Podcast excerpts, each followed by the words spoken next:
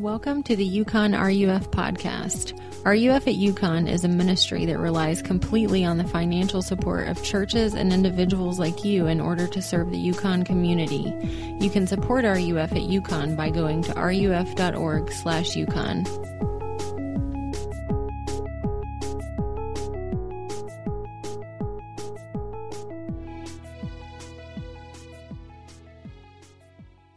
who is the real Jesus. And uh, John's gospel is a great place to look because John, we think, knew Jesus the best. And he writes specifically for the purpose of that we might know Jesus and find life in him. And tonight we come to a passage that's just so important and so unique, and it makes Christianity so much different uh, than any other religion, any other school of thought, uh, the story of Jesus raising Lazarus from the dead and Jesus weeping at his tomb. And so uh, I'll read it for us, and then we'll spend some time thinking about these questions like why does God allow sad things? And how can God be good and our world be sad? And all these questions that this passage really speaks to. And so let me read it for us. Uh, now, a certain man was ill, Lazarus of Bethany, the village of Mary and her sister Martha. It was Mary who anointed the Lord with ointment and wiped his feet with her hair, whose brother Lazarus was ill. So the sisters sent to him, saying, Lord, he whom you love is ill.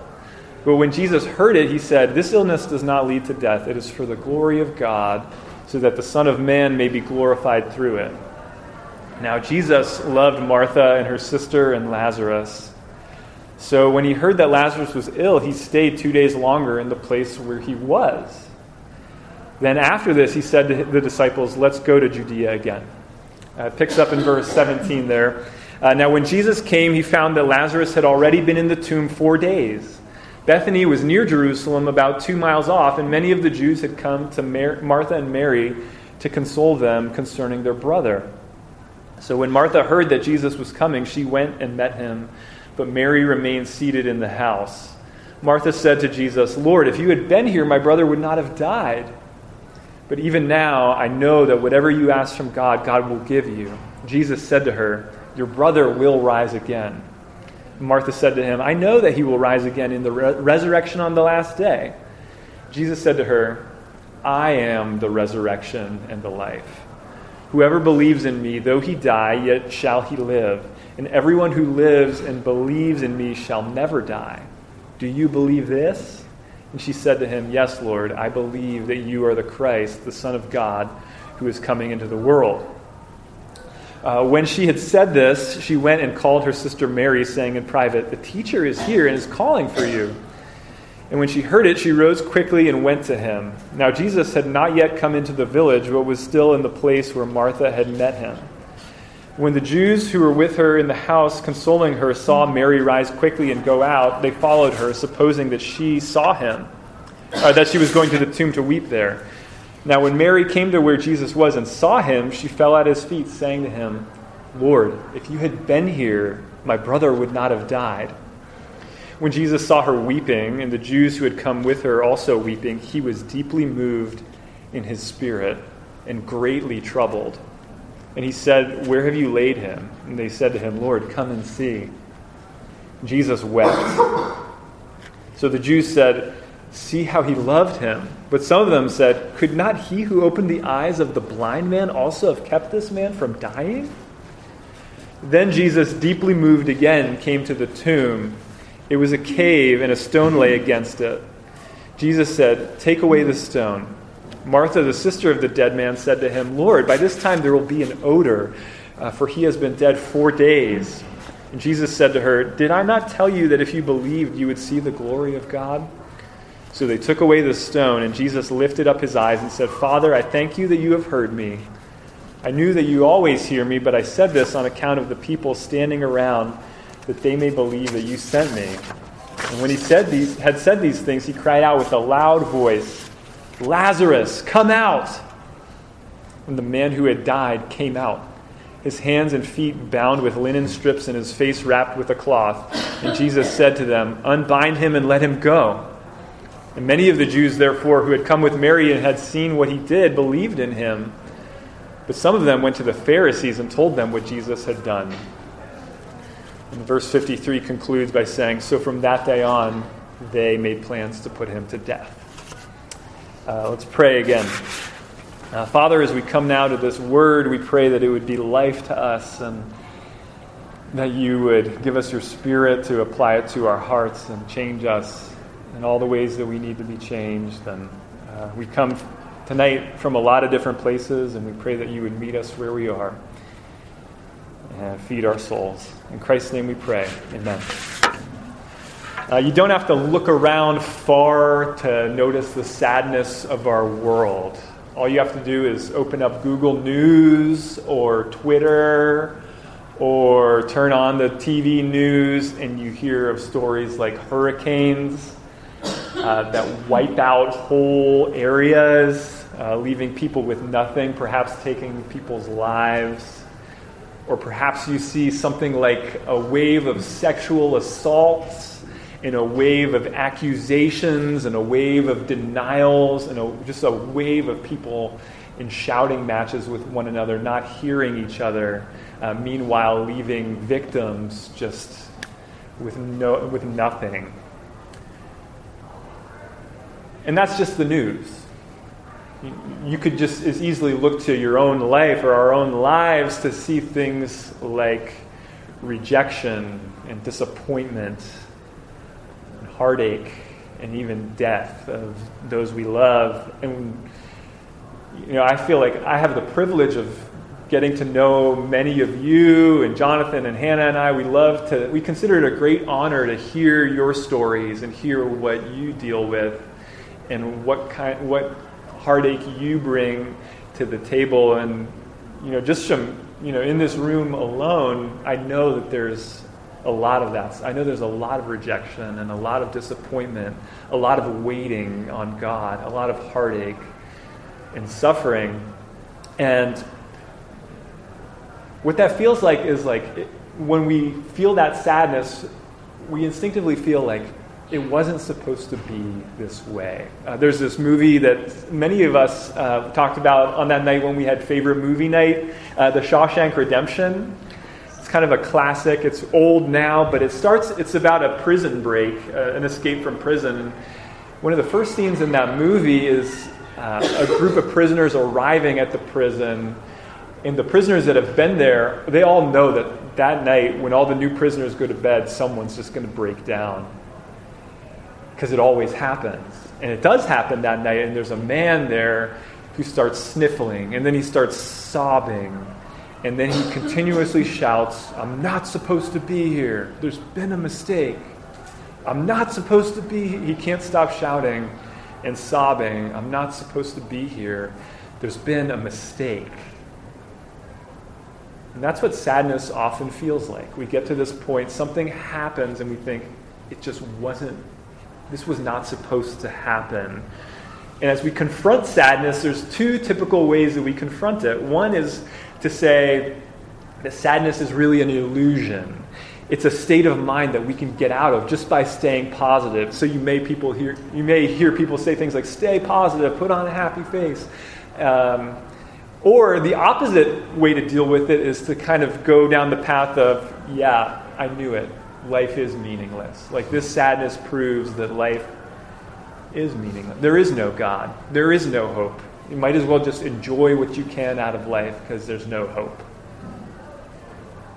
And both of those approaches are deeply flawed. They're, deep, they're unlivable. You can't live truly with either of those approaches. And in our passage, we see Jesus responding differently. Uh, we see him responding to deep sadness, and he shows us God's answer to sadness in our world. And the first part of that is that sadness is real. It's not something you can just snap out of. You can't just put on a happy face. Even Jesus gets tremendously sad, but sadness does not prove that life is meaningless. And God can actually take our sadness and work it into His glory. And so tonight, what I want to look at is how, how does Jesus respond to the sadness of death in this passage? And what we're going to see is three W's tonight. He waits. First, he waits.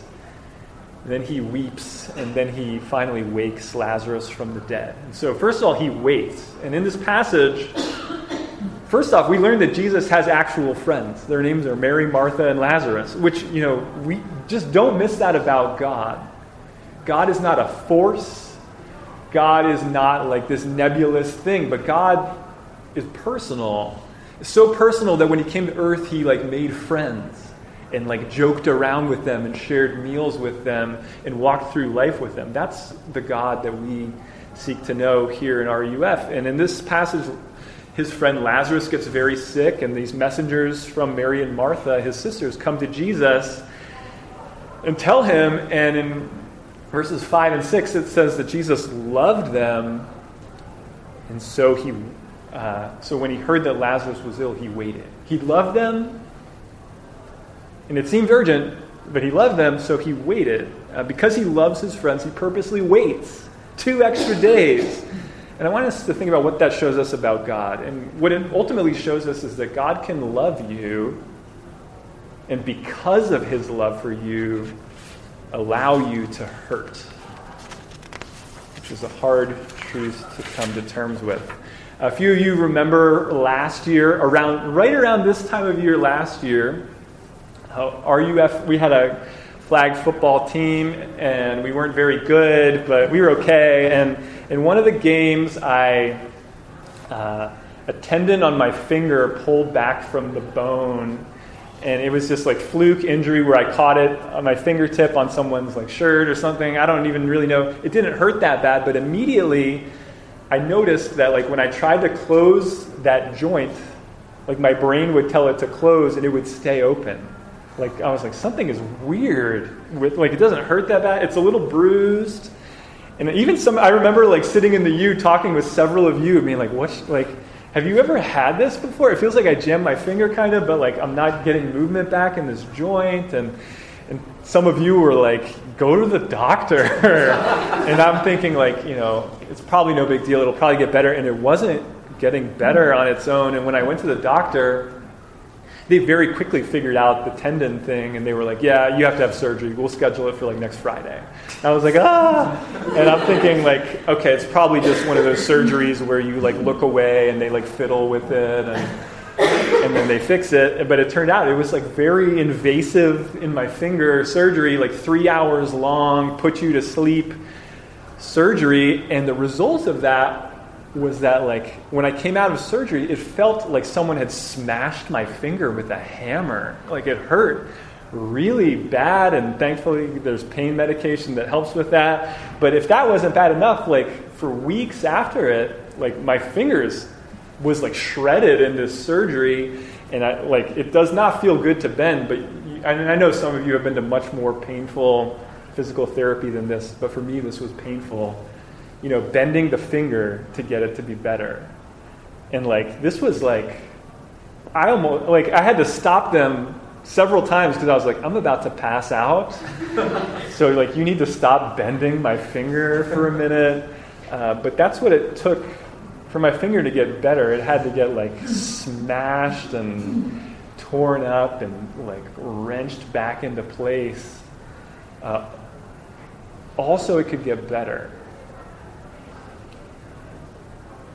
And I want us to have a category for God dealing with us, potentially in ways like that for our good. Uh, Jesus knows that his plan is best in this story, so he's willing to disappoint his friends to accomplish it. They need to know, like his friends need to know that Jesus is the only one who will save them. And Jesus knows that the best way, like if he gives them exactly what they want, uh, they'll forget they need him. They'll forget they need a Savior. They'll begin to trust in themselves instead. And a great way to think about that is prayer, right? When should we pray? All the time, right? Like the world is precarious. All kinds of things can happen. Like we should walk around praying to God uh, for protection and, and help with all these things that we face. But you know, when do we pray? We pray when we see our needs clearly. Like when we when we get really desperate and we're like, I really have these needs, we pray. Uh, when do we not pray? When we feel like we have everything. And Jesus' Jesus's actions in this passage I mean we need, we need to rethink this idea of what Christian maturity even is. Because we think like Christian maturity must mean no problems, smooth sailing, everything is settled. But in this passage, Jesus is showing us that Christian maturity is coming to a place where you can say, God is all I need. Like I need you and I need Him. I've heard it put this way you don't realize that God is all you need until God is all you have.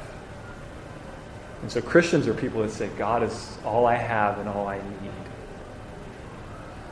And Jesus will lovingly disappoint you to bring you to that place. Uh, so I wonder, what are you most sad and disappointed about today?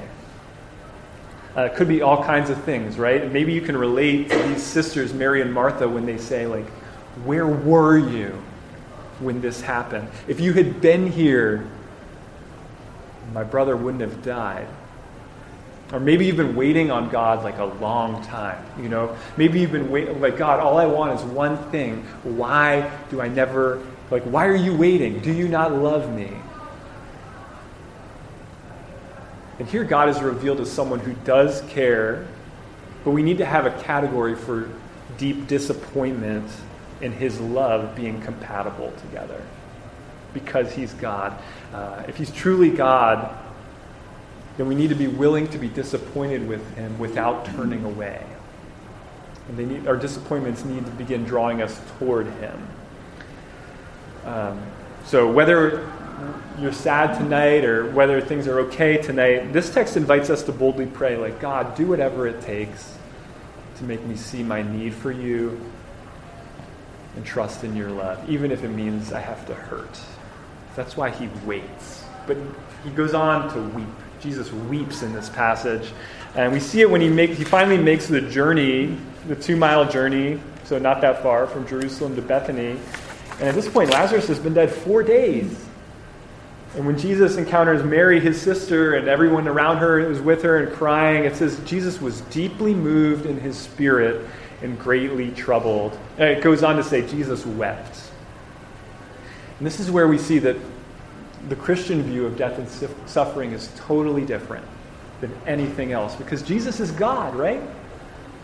Did he not know? Like, he knows this story is going to have a happy ending. Like, he came there to raise Lazarus from dead. He knows what he's doing. And yet, he still weeps. And it's not just ordinary, like, sniffle, sniffle weeping either. Uh, and uh, this was originally written in Greek, and so you can study the Greek words that were written here uh, to know more about them. And when it says like he was deeply moved, like that's vocabulary associated with the snorting of war horses before battle. Uh, so you could just as easily translate that Jesus bellowing with outrage. And when it says he was greatly troubled, uh, it's like trembling with rage. And when it says Jesus wept, it's using a stronger word than when it says that Mary and Martha, because it says they wept, and it uses a different word, uh, which is stronger. So you might as like you would say he burst into tears, right? Trembling with rage, he burst into tears. Uh, we need to see him overcome by anger and sadness as he confronts the death of his friend and the heartache it gives to the people around him. Because he hates death if you were here the very first week of the semester, you know we looked at John 1 where Jesus is placed at creation. It's saying, like, Jesus is the creator. He made everything and he made it good. And so he's overcome with sadness and rage as he experienced firsthand how the, the world he made is so, so, so, so broken. Right? Think about the two ways we typically respond to death. Um, you know, the first one, or yeah, the first one, death isn't that sad. It's part of life, you know, like, it's not that bad. Uh, put on a happy face. And the other one, death is, death is bad. Death proves that life is meaningless. Jesus shows us that Christianity is different. Death is sad. So much of life on earth is sad. It's not the way it's supposed to be, and God hates that, but He's putting an end to it. He's working to put an end to it. But for now, the best way to respond to the sadness we see is to weep and be sad. Uh, there's a reason no one sings the circle of life from the Lion King at funerals. right?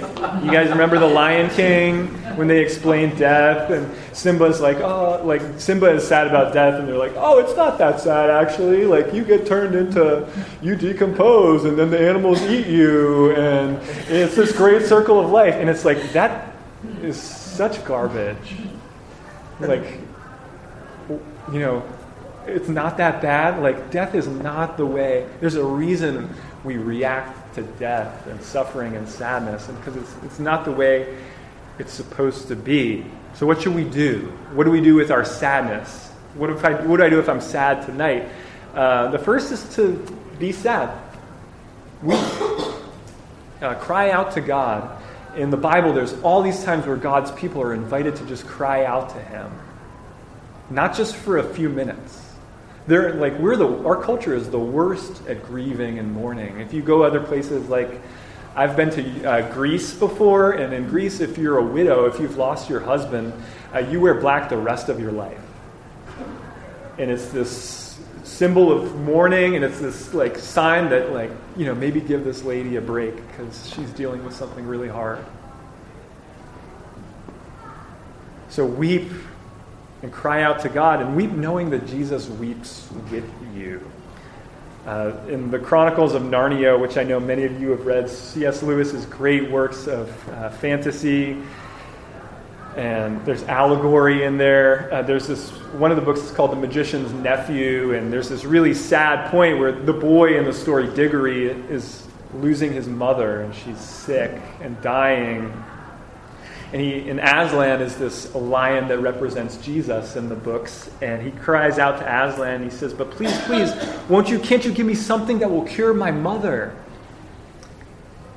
And this is what Lewis, who's narrating, writes. He says, Up till then, he had been looking at the lion's great feet and the huge claws on them. Now, in his despair, he looked up at its face and what he saw surprised him as much as anything in his whole life, for the tawny face was bent down near his own, and wonder of wonders, great shining tears stood in the lion's eyes. And they were such big, bright tears compared with Diggory's own that for a moment he felt as if the lion must really be sorrier about his mother than he was himself. Okay, because Jesus knows the glory that we were made for, he is sadder than we are about everything in our lives that's broken. Do you know that Jesus is sadder than you about the things you're sad about?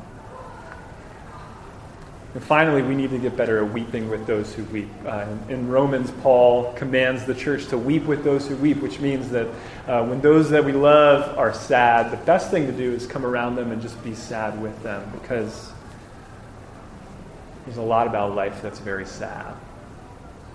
But I want to look now at how, how does Jesus finally respond and he finally wakes Lazarus from the dead. Uh, despite the fact that he's been dead four days, Jesus tells them to roll away the stone, and he prays, and then he says, Lazarus, come out! And out comes Lazarus, still wrapped in like the mummy clothing. And it's this amazing sign, right? But why does he do it? Like, why does Jesus do that at that point? And what we've seen in John so far is that Jesus performs some amazing signs, but the signs that Jesus performs are never about, like, look how awesome he is look how amazing he is. They all have deeper significance. So we saw when Jesus fed the 5,000, it's this sign that really, the point of it is to say, like, Jesus can satisfy you. And when he healed the blind man, it was the sign that showed through Jesus we can see reality. And here Jesus calls his friend back to life. Why does he do it? Uh, he does it to provide a foretaste of what he is going to do with the whole world. And what the sign ultimately means is that there will come a day when Jesus stands at the graves of every Christian and says, Rachel, Victoria, come out. And for those of us that know Jesus, we will.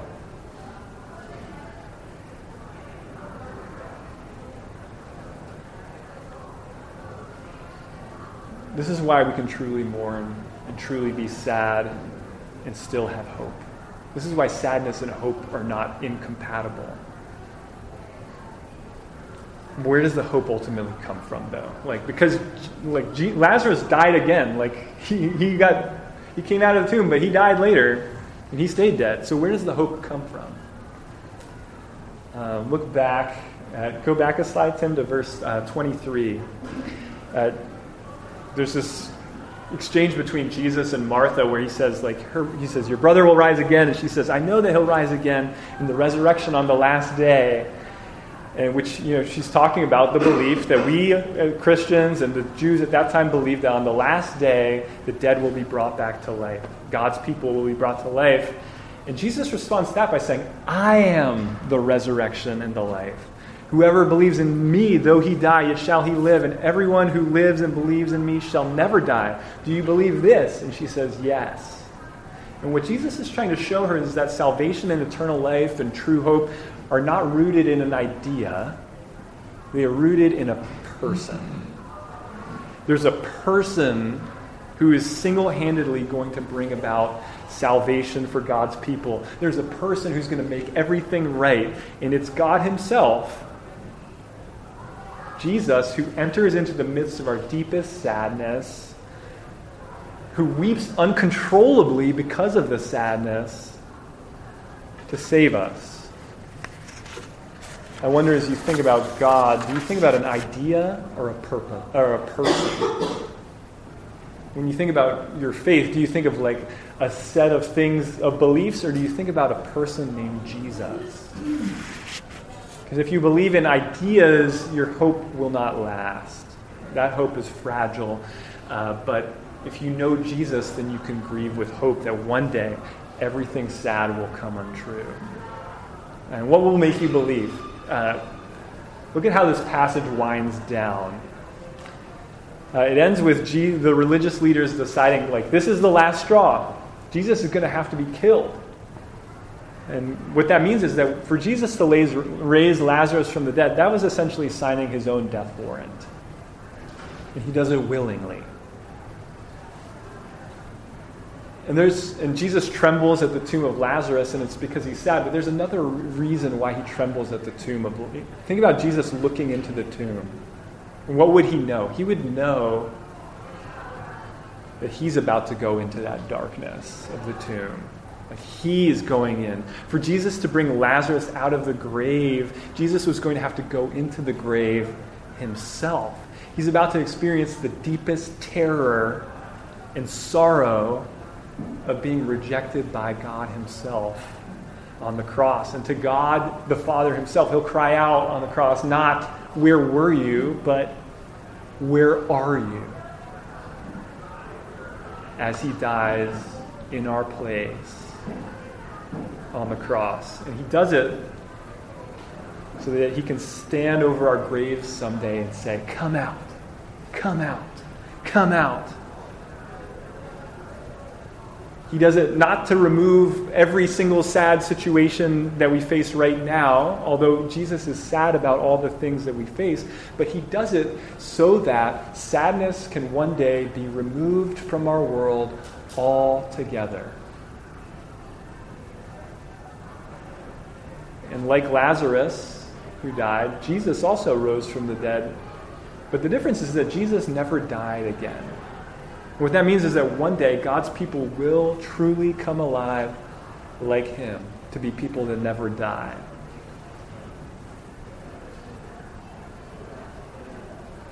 And when we do that, we'll look into the eye, those eyes that cried those tears of sadness and rage, and we'll be welcomed into, welcomed into a world where sadness doesn't exist anymore.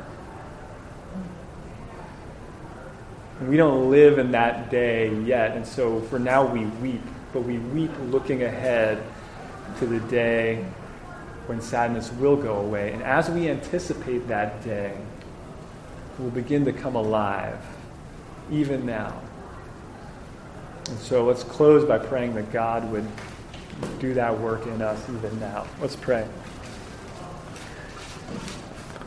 Heavenly Father, we if we were to just take a poll of the sad things that people in this room have endured, it would be too much to handle. Uh, so we thank you that you are sad about those things as well, that you weep with us and that there is hope in Christ. We pray that we would know something of that hope now and always. We pray that we would experience life even now while we wait for the day when sadness ends. We pray this in Christ's name. Amen.